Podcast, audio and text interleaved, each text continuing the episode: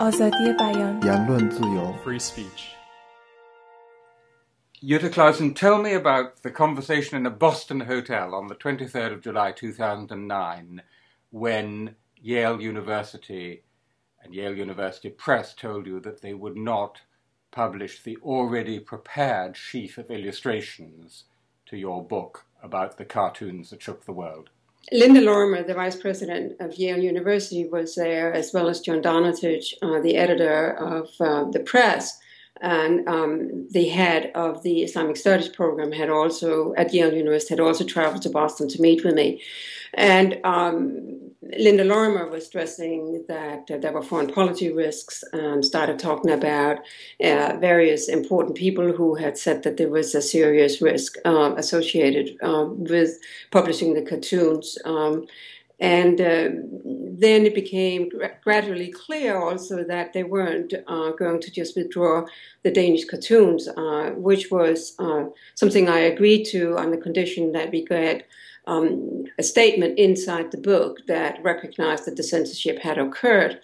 Uh, but then it became very slowly clear that they were planning to remove all of the illustrations, also illustrations, uh, for, um, a copy of um, uh, a picture from an Ottoman manuscript of uh, uh, Muhammad riding out into war together with Ali. And um, the arguments uh, were uh, that uh, there would be a personal risk to myself. Uh, I was asked if I wasn't concerned about my own safety, since uh, uh, depicting Muhammad um, constitutes blasphemy in Pakistan that could potentially be punished by death. Uh, wouldn't I be afraid there would be a death sentence executed upon me? Didn't I worry about my children? I was even brought in my children and uh, but at that point, uh, I just um, thought that we had uh, made an arrangement, an agreement that um, the uh, illustrations show uh, the reproduction of the newspaper page with the 12 cartoons was going to be removed, which I agreed to, and on the condition that we have this statement in the front of the book. so at that moment, when I walked out, I thought that was the arrangement. Uh, and then in the following days, um, I was then told that, uh, in fact, uh, wouldn't I um, voluntarily agree to uh, remove all of the illustrations uh, that um, Yale University had developed a 15 page dossier um, with statements uh, from various government officials and others. Uh, detailing uh, the uh, security risk, um, not just to uh, Yale and the press and my own life, but also to American foreign policy in general. Now, did you see the 15 page dossier?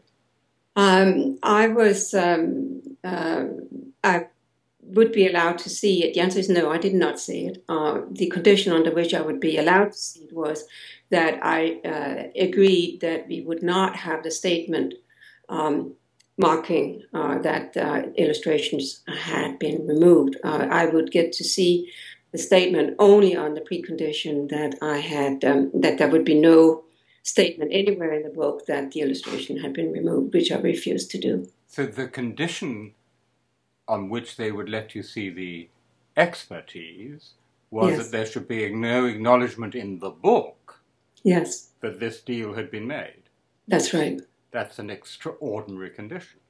It was. It was clearly the case that they much preferred uh, that uh, nobody would know ever. And uh, so it's an effort uh, to um, make me not even have this court, uh, interview that I'm having with you right now.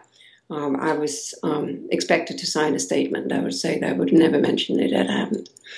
Um, so you've never seen the so-called experts document, but from what they told you, this was as much about possible threats to U.S. national interests and foreign policy interests as about any direct threat of violence. Is that That's correct? correct.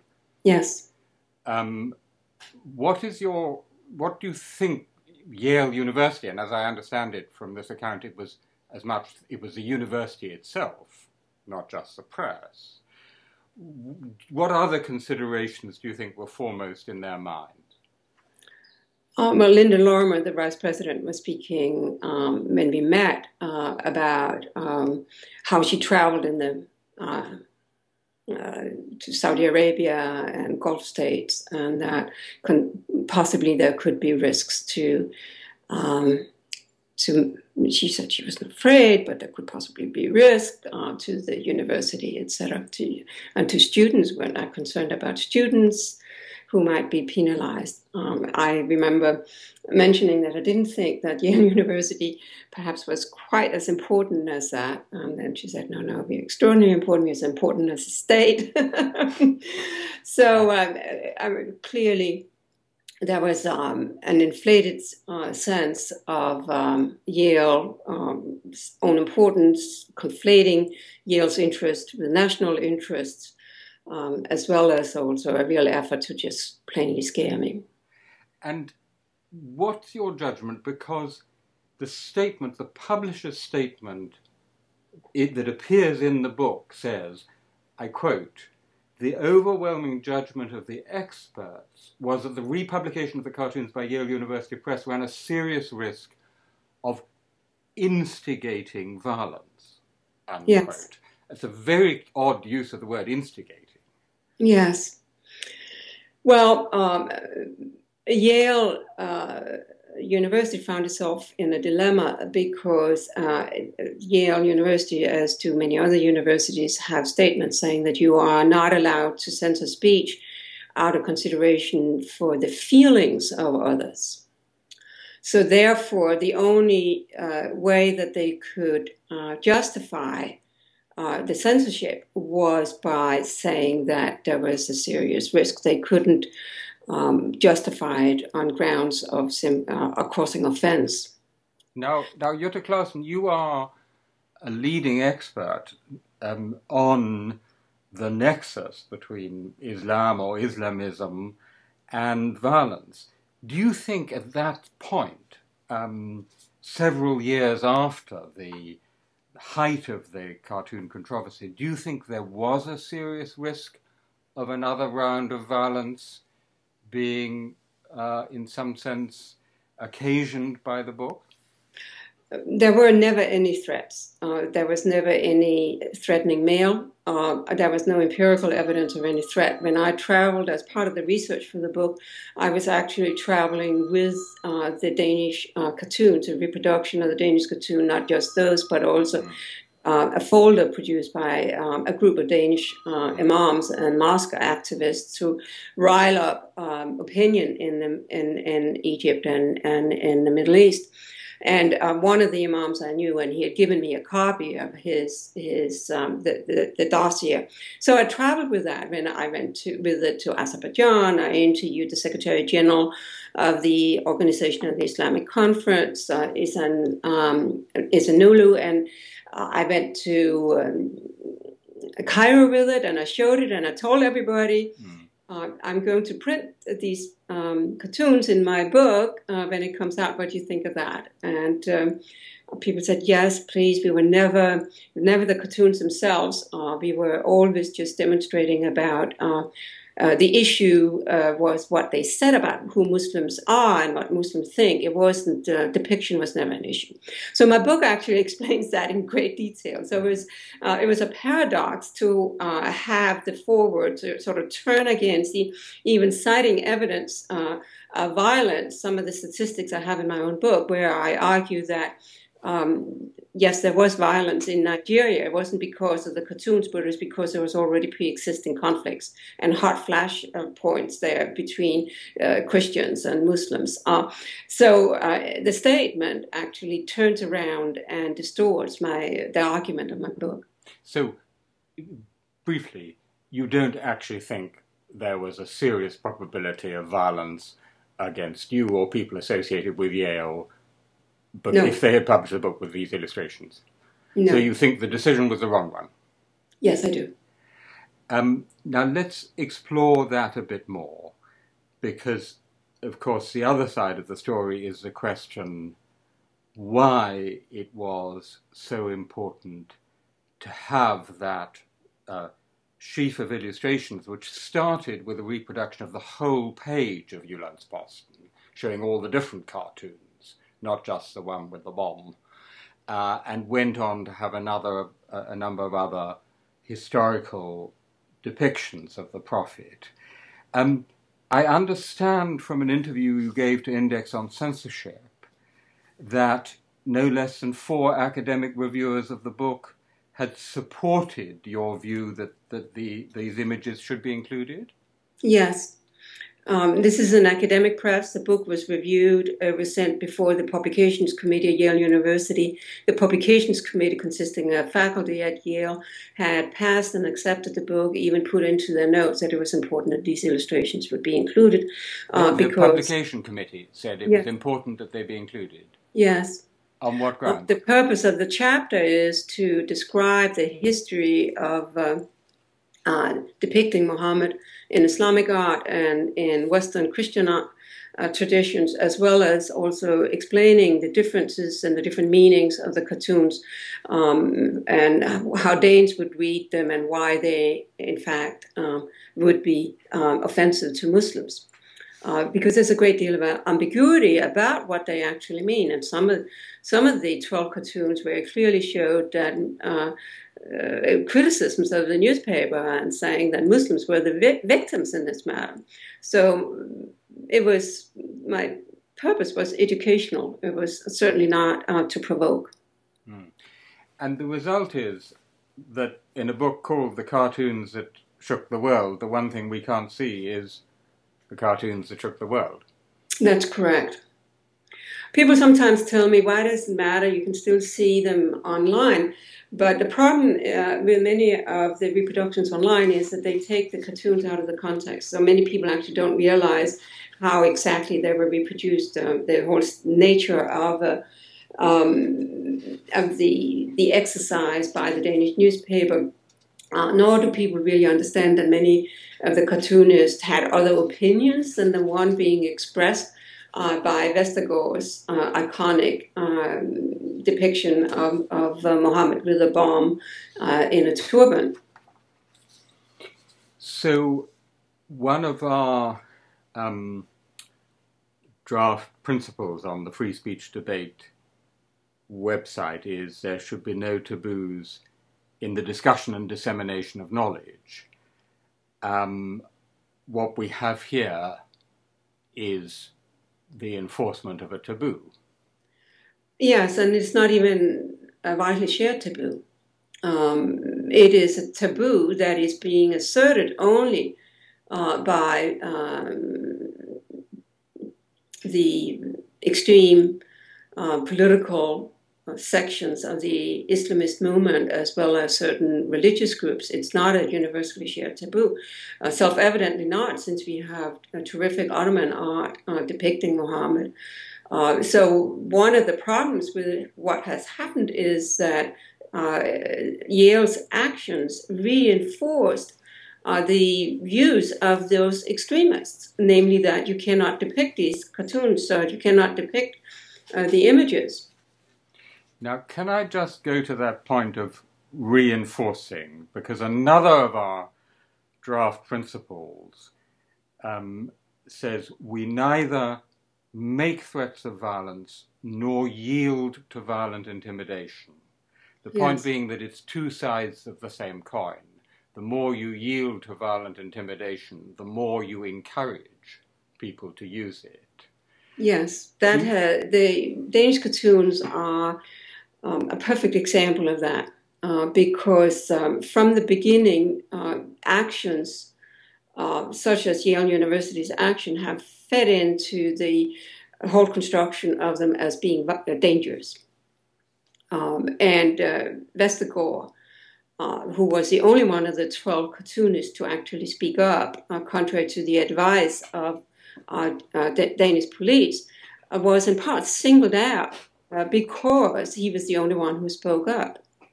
So uh, there's a, a, lot of uh, serendipity in the way that um, this whole episode has evolved. Uh, and uh, Anwar al-Awlaki and Osama bin Laden didn't have an opinion about the cartoons until after all of these things occurred, all of these things happened uh, to make the cartoons emblematic of the sort of things Westerners say or, uh, or do about about um, Muslims, and that has then, in turn, uh, made them dangerous symbols.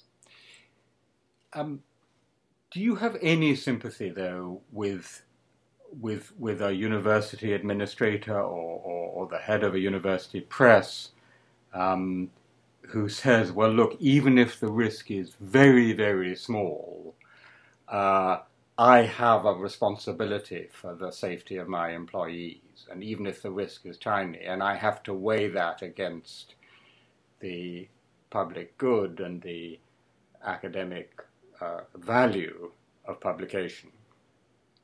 Yes, I do have sympathy. I think uh, universities have a custodial responsibility. And I did agree uh, under duress, but I did agree to remove the um, Danish cartoons from uh, the book.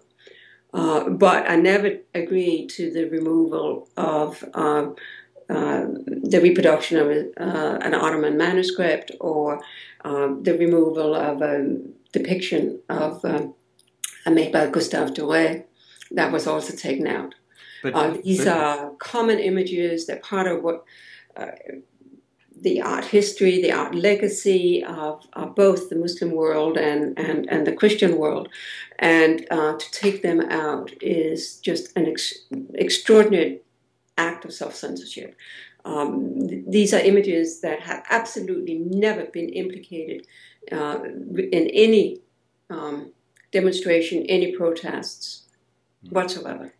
You mean the depictions uh, of the, because I actually have the the, the, the, the, original sheaf of illustrations here, you mean the depiction uh, in an Ottoman manuscript and the depiction in Gustave Doré's illustration for Dante's Divine Comedy. Yes, that's correct. For example. Yeah. Uh, now, um, I've drawn on this conversation from um, a, an interview you gave to Index on Censorship uh, soon after um, this story broke, and it was, of course, reported in the New York Times and elsewhere. Um, Index on Censorship, however, themselves decided not to reproduce the page from Jyllands-Posten, yeah. the cartoons. Uh, and I have in front of me the statement from, from the chair of the trustees and, and, and also a, a protest from one of the trustees, uh, uh, uh Kenan Malik. Um, yes. How did you feel about that? It was just a parody. It was becoming a comedy. Just a comedy of errors, really. Um, fear is very contagious, obviously, and uh, the once you have uh, somebody as established and uh, well regarded as Yale University saying that this is too dangerous for us to do, then apparently, um, without any evidence whatsoever, everybody else uh, decides that they need to be afraid too. Uh, it really became a moral panic. Um, there was uh, an exaggerated, inflated sense of, uh, of risk. So, in, in a way, to, to rephrase it, you think that, as it were, panic in what we might broadly call the West, in, in Europe and North America, actually reinforced these hysterical and extreme reactions.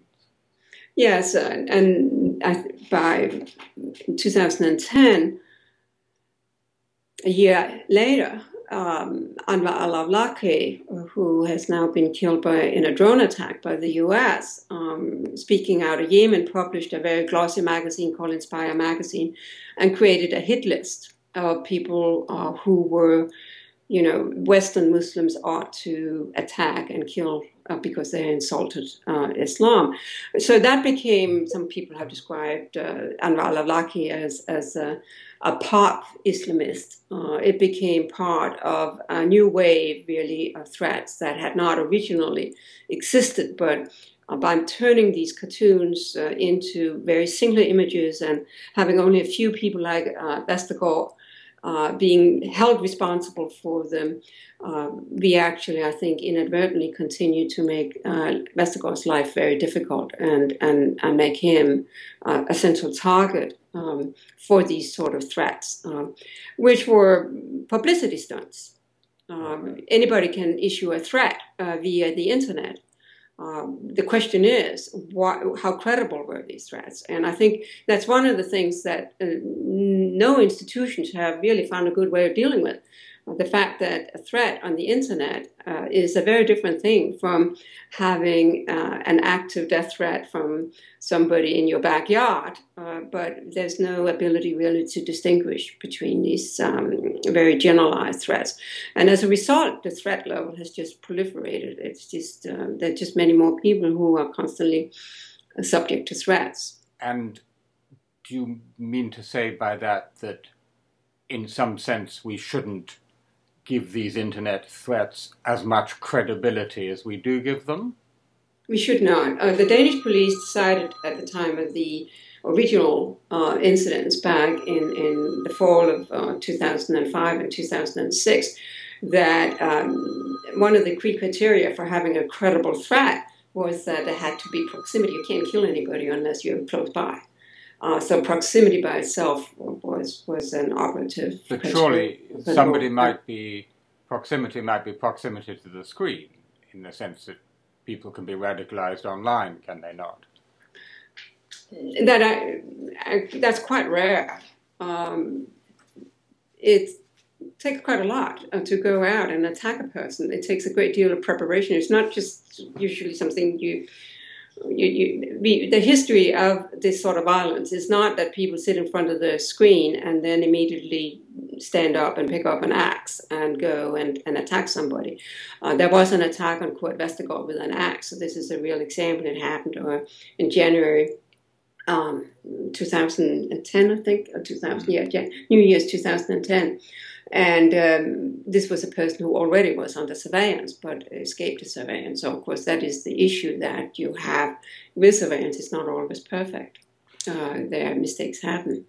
Uh, but all of this happened uh, subsequently to uh, what has been going on with uh, my book, and it's very different to sit and publish an academic book that's uh, and being the original author of, of this so-called um, insulting cartoon. So I think that uh, we have to make distinctions also between um, generalized academic debate. Um, the uh, actually in Islam, uh, even if you were of the mindset that you think that it's uh, these are not publishable uh, images, um, you are um, allowed to reproduce insulting images in the pursuit of discussing the nature of the insult uh, there's a religious opinion. Uh, I actually have a fatwa in my favor for the reproduction of the uh, images. Issued by whom, the fatwa? Uh, the fatwa is by a Jordanian uh, ulama, uh, a learned uh, scholar um, in Jordan. That's very interesting indeed. Issued in response to the controversy around the book?